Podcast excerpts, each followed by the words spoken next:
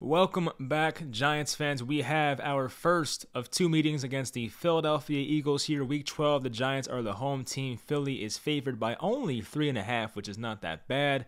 The first game of Freddie Kitchens. The Eagles have been rolling lately. There's some playoff buzz around them now, so I would love to put an end to that stuff, honestly, if the Giants can find a way to win that game. And hopefully, maybe, just maybe, they put up a lot of points under Freddie Kitchens and not Jason Garrett. So we'll dive into the injuries and some of the um, the Eagles team ranks this year and some of the game notes. Hopefully, you guys enjoy this. Once again, if you have not subscribed to the podcast form of this, go ahead and search MTN Giants Podcast. I would appreciate if you guys left a kind review, five stars, all that good stuff. And uh, let's get into it. So we'll start with the key injuries here, as we always do. We'll start with the Giants, as we always do. For the Giants, Kadarius Toney, wide receiver, quad injury. It's not looking good, apparently. Some of the beat reporters are not expecting him to play, so I would not go into this game expecting Toney to play. That definitely sucks, and he's been out a couple times already this year. So hopefully this injury stuff does not pile on throughout his career, and hopefully this is just a rookie season thing, and he can hit the ground running as a sophomore and hopefully stays healthy for the Giants as well. Kyle Rudolph ankle. I don't know if he's playing this game. I've not looked too much into it, but Kyle Rudolph is not like a big part of this offense anyway, so it's not the biggest deal in the world, but they might be without him. Sterling Shepard quad injury, so he's been out the last couple games here. He will miss this one. It seems like right now. I don't think he's practiced yet, so I'm not expecting Sterling Shepard to play, and it's not really a big surprise because the injury against the Chiefs looked bad, and here we are a few weeks later. He's still out. Logan Ryan has not had a negative uh, COVID test yet, so it's not looking good for him either. I think he still has a chance to play, but until he tests negative, it's not possible, obviously. So Logan Ryan, definitely not a guarantee to play in this one. As for the Eagles, Jordan Howard, the running back, has a knee injury, and I think Nick Sirianni said even last week they don't expect to have him this week, so Jordan Howard will probably be out. That obviously more means more of a bigger role for Boston Scott, you know, the Giants fans' favorite player, Boston Scott, who just doesn't do much against the other teams, but when he plays us, he's Barry Sanders. So that is not what you want to see, of course. I wish Jordan Howard was playing. And also for Philadelphia, Darius Slay had a concussion. I just saw he cleared that protocol, so he will play. Darius Slay has been phenomenal this year, so I was really hoping he'd be out for this game, but unfortunately he will be there. So that's a tough matchup there for Kenny Golladay. As for the Eagles team ranks this year, their offensive points per game, they're eighth in the NFL. That's awesome. 27 points per game on offense. The Giants rarely ever touch 27 points in general. Their offensive passing yards per game, 28th in the NFL. We know Jalen Hurts is not the best passer, although he's gotten better at it in recent weeks, I will say. Their offensive rushing yards per game. This is where it opened my eyes and was like, holy crap. They are second in the NFL now in rushing yards per game as an offense. They're over the uh, the Ravens now. That's how good they are. Like the the Eagles' rushing attack was nothing great the first half of the year, but recently they're running for like over 200 yards per game in like four of their past five games. It's crazy. So their rushing attack is ridiculous, and the Giants have been very inconsistent with stopping the run this year. The Giants have to go all out, in my opinion, and stop the run and make Jalen Hurts beat them through the air, which may not end well either, but you can't let this team run for 220 yards against you on the ground. You can't have that happen. So, the Eagles' defensive points per game allowed, they're 21st in the NFL, 23.6 points per game allowed, which is okay. I mean, it's, it's middle of the pack, kind of towards the bottom ish, but um, their defense is respectable in my opinion. Defensive passing yards allowed, they're 11th. So their secondary has been very much a bright spot for the Eagles' offense this year. Their linebackers have been the main problem, honestly. And their defensive rushing yards allowed per game, 21st in the NFL. So on paper, you can run against them, but the Giants don't really run on anybody so that's a concern. We saw Saquon Barkley back last week. He didn't look himself, honestly. I mean, hopefully he gets better as the weeks go on and more healthy, but he did not look all that great. And Devontae Booker is who he is. So the Giants' run blocking has to be better. And this Philadelphia defensive line, as we know, has been good over the years. They still have a lot of guys on that defensive line. And Fletcher Cox and Josh Sweat, who I think recently got a big contract, I remember. I'm pretty sure he got one. Javon Hargrave and Derek Barnett, they have a good defensive line over there, so running the ball will not be easy for the Giants in this game. So for the notes in this game, we'll start with the offense as we always do once again. Freddie Kitchens as the play caller on offense. Let's see what happens here. This is a not the best defense to have your first game against because the Giants, as we know, have wide receiver injuries. You know, Kadarius Toney and Sterling Shepard. Now they have to rely on the likes of Darius Slayton and Collin Johnson and all these type of guys and Pharoh Cooper. Um, so it's not the best situation for a new offensive play caller to come into. And as I've said before, I don't know if I said this actually, but the best way to beat the Eagles is over the middle of the field with their tight ends because their linebackers do not cover that well. So the best way to beat them is with tight ends, and maybe, just maybe, Evan Engram has a decent game here. This might be the game to do it. So it's tough to beat them on the outside. Daniel Jones is not the best outside thrower as it is, so beating them over the middle against their linebackers is key in this game for the Giants' passing offense. And Freddie Kitchens hopefully has that as a game plan going into it. Let's attack their linebackers. They don't cover well, and maybe Evan Engram actually has a decent five catch for 70 yard game or something like that. So for the next one here, I said that they'll allow completions, but dot dot dot. And what I mean by that is this. So Philadelphia's defense here in 2021 allows the highest completion percentage in the NFL. So the highest percent of passes against any defense is against the Philadelphia Eagles. Now, the best team at it is 57%, which is the Buffalo Bills. So 57 is awesome, obviously, but 72 is not that great. But, but, this is the big but here. So they are allowing 9.8 yards per completion, which is tied for second best in the NFL. So while the Eagles do allow a lot of completions, they don't allow a lot of yards per completion. So what does that tell you? They play a lot of like, you know, two high and even three high. They do some of that stuff. So you can beat them on the dump offs, but you can't really beat them downfield. So I'll go over their um, explosive plays allowed after this. So yeah, as expected, according to Sharp Football Stats, the Eagles are allowing a 7% explosive play rate. So it's actually really good. Like some of the worst teams in football, uh, the Jets are number one, 12%. The Detroit Lions are also 12%. So the Giants are actually 8%, which is not that bad. But yeah, Philadelphia is one of the best teams at not allowing explosive plays via the pass. And that's really no surprise based on the stat I just read you guys. So next, the Giants' offensive line against Philly's defensive line, which once again is a talented defensive line group. And some of the matchups here, it's mostly going to be Andrew Thomas versus Derek Barnett.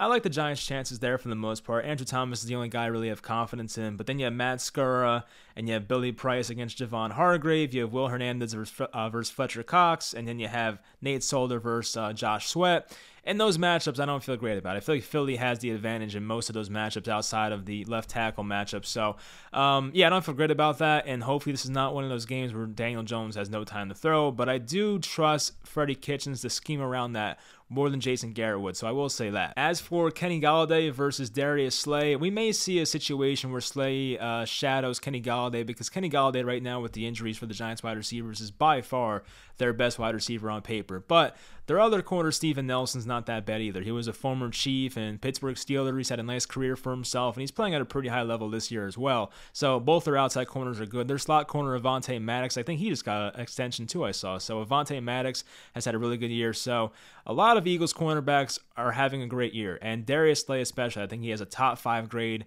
according to PFF for uh, for cornerbacks. So he's been great, and I think Darius Slay has like three touchdowns in the past like five games. It's it's crazy. So this man's getting pick sixes. He had that one play against the Broncos where he picked up a fumble and ran it back 70 yards. So Darius Slay has been a menace on defense this year, and I'm not excited to play him. And we know Daniel Jones is coming off a game where we saw some ugly turnovers, and this is one where if the receivers are not getting separation, and let's say Freddie Kitchens does not call a good game, then Daniel Jones will be put in harm's way of throwing another interception or two, possibly. So that's a concerning part of it. And we know Philadelphia has the secondary to do that to him. So for the Giants defense, number one here is covering DeVonta Smith, who, of course, the Giants missed out on by one pick. A lot of people thought the Giants wanted Smith in this draft. And once Smith was taken by the Eagles, the Giants traded back in a uh, reaction to that. But anyway, he's been on fire lately. So he's had uh, six targets exactly in his past three games. But in his past three games, he's put up four for 61 last week, which is okay. Then you had four for 66 and two touchdowns against the Saints defense, which is a good defense.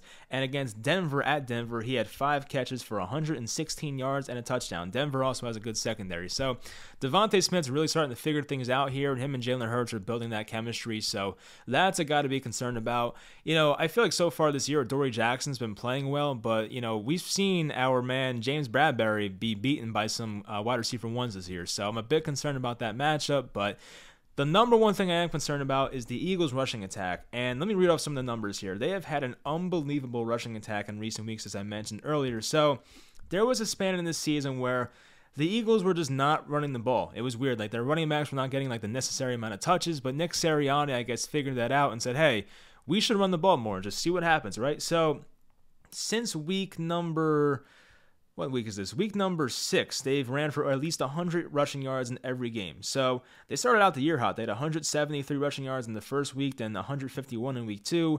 Then they took like a month hiatus of just not running the ball. It was weird. But then since week number seven here, so we'll go down the list here. Week seven, they had 135 rushing yards. Week eight, 236 rushing yards against the Lions, which is crazy.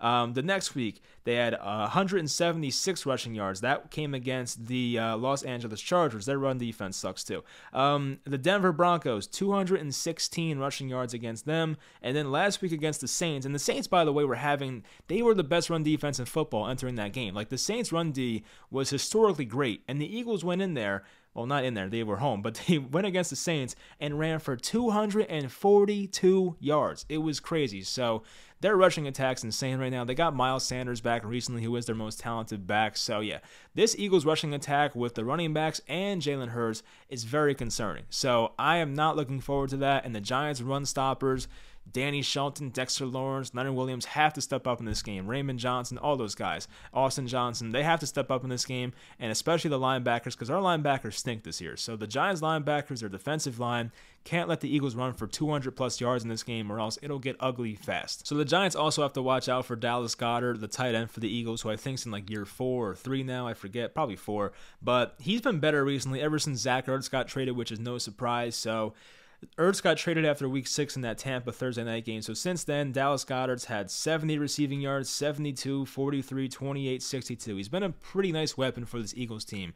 The Eagles also have a receiver named Quez Watkins, who's a big play guy, a fast receiver. Um, we've been burnt by fast Eagles receivers in the past. DeSean Jackson comes to mind, but Quez Watkins, I remember one time earlier this year, had like a 91 yard reception. Somehow did not score on that play, by the way, but still, he's a big play guy, so got to watch out for him. The Eagles have weapons. They're not the best weapons in football, but they have guys that are like not too well known, but they are good players. DeVonta Smith's obviously a really good player. Dallas Goedert, I think, is a really good tight end. So they have guys that aren't the biggest names in the world, and even Miles Sanders, but you know they they will hurt you if you're not paying attention. So.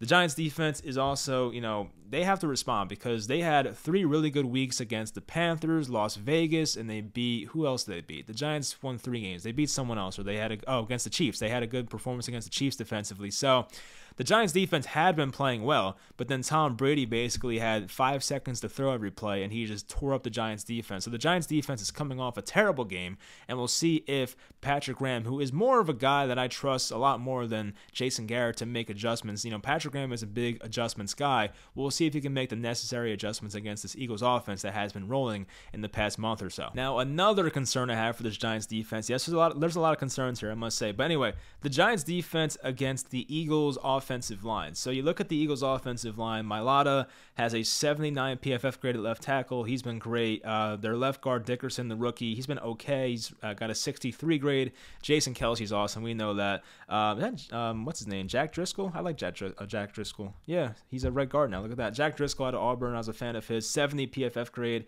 and of course Lane Johnson at right tackle is a good player. 73 PFF grade. So their offensive line has been really good this year, I must say, and our defensive line against good offensive lines has not been that great. Like the Giants, of course, were kind of fooling us because they had great performances with the pass rush against the Raiders offensive line and the Carolina offensive line. We were like, okay, we got a pass rush now, but we did not realize that, oh, those guys have terrible offensive lines, and teams like Tampa, teams like Philly, they have really good offensive lines. So I personally expect more of the same from last week where the Giants get basically no pressure in this game, and Jalen Hurts will have all day to throw. So I hope I'm wrong and that Patrick Graham can scheme around that, but their offensive line is just great, and our defensive line is just whatever. So, I mean, we have a couple great players. You know, Leonard Williams is really good. Dexter Lawrence is okay, but you know, outside of that, like you know, Ojulari's got to prove himself still. Roche, he had a good game last week actually. He was one of the few guys, but he still got to prove himself in this league. So, um, the Eagles' offensive line definitely has the advantage there, I will say. And before I close it out here, I must say a lot of Giants fans were giving Nick Sirianni a lot of crap before the year because he had that like 30 second mess up in his uh, press conference. He was kind of was stumbling his words, and a lot of Giants fans were just like on this guy's ass, like, "Oh, this is the Eagles coach. This guy's a joke." But I'll tell you what, it's funny how quickly things change in football. We're 12 weeks in, And Nick Sirianni looks like he's figuring stuff out, and Joe Judge is on the hot seat in year two. So it's actually funny how those things work out. So I actually defended Nick Sirianni. I'm like, guys, are we really going to make fun of this coach because he stumbled for 30 seconds? Like, who cares? Like, what does that have to do with football? So I was actually defending Nick Sirianni. I'm, I, I always try to be a fair guy. But anyway, um, it's funny how things are turning now. The Eagles are five and six. The Giants are three and seven. Uh, this would be a big win for the Giants. And I've said this once. I'll say it again. I'll say it again.